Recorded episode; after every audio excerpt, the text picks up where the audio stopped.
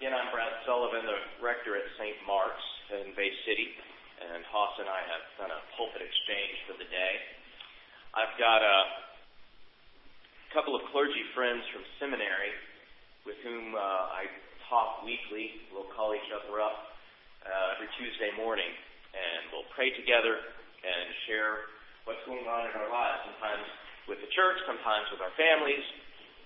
And this last week, um, one of my friends talked about his sermon that he had given on Sunday.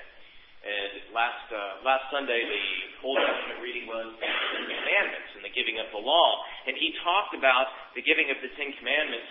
While we there's so much no in that, thou shalt not, thou shalt not. But he said that it was really a yes to so many other things. We say no to harming people, the super short version. We say no to putting other things in front of God so that we can say yes to life and love and beauty and relationship. We say no to keeping ourselves covered with fig leaves. No. What was the first thing that happened after Adam and Eve disobeyed God in the garden? They were ashamed. And so they covered themselves up with those fig leaves and to try to make themselves less vulnerable, to try to hide what they had done so they didn't really have to connect with God anymore or each other.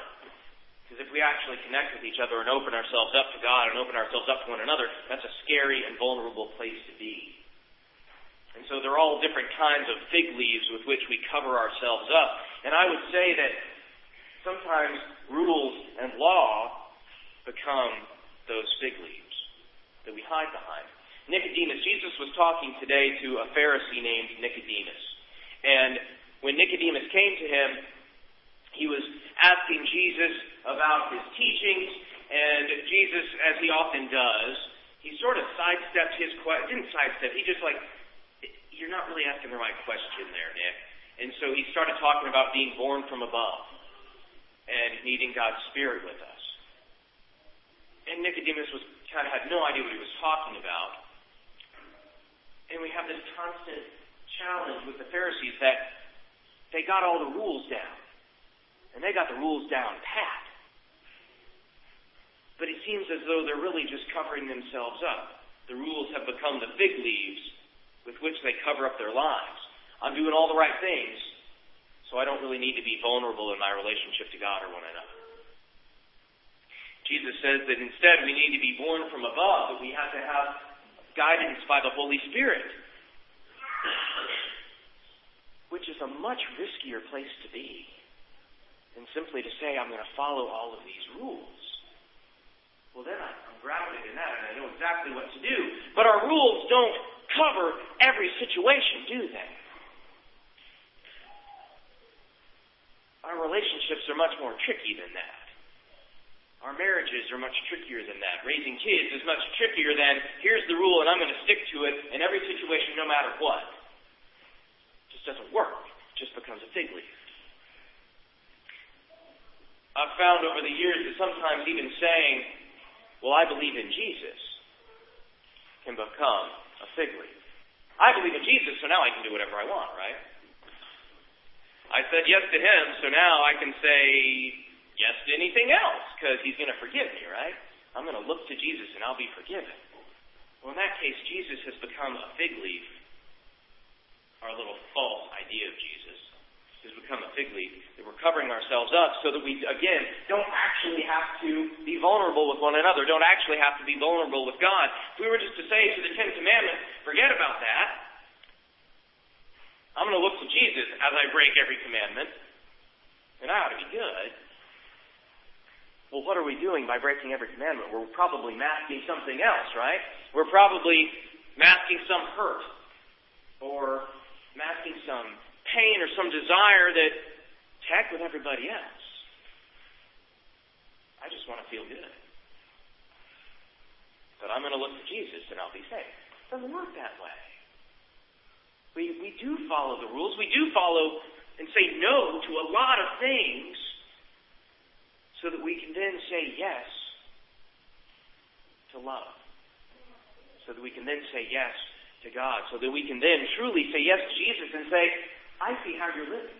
I see how you taught. I see you as this eternal Word of God that spoke everything into existence, and that the true life of the world is right there in you. In that true life, that's what I want to turn to. And in order to do that, I've got to say no to some other things. I decided this Lent to get to say no to my BS, as I told St. Mark's on Ash Wednesday. I um, I lie very well and often, um, but only for little jokes, just to just to tell a little joke, a little practical joke here or there.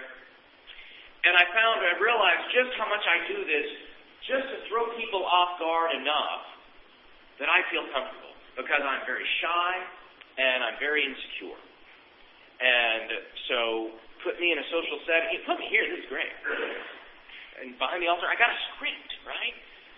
But then you just get me in a social setting, that's a lot more difficult. Because then I've actually got to try to connect heart to heart with someone. And I've got to set the fig leaves aside.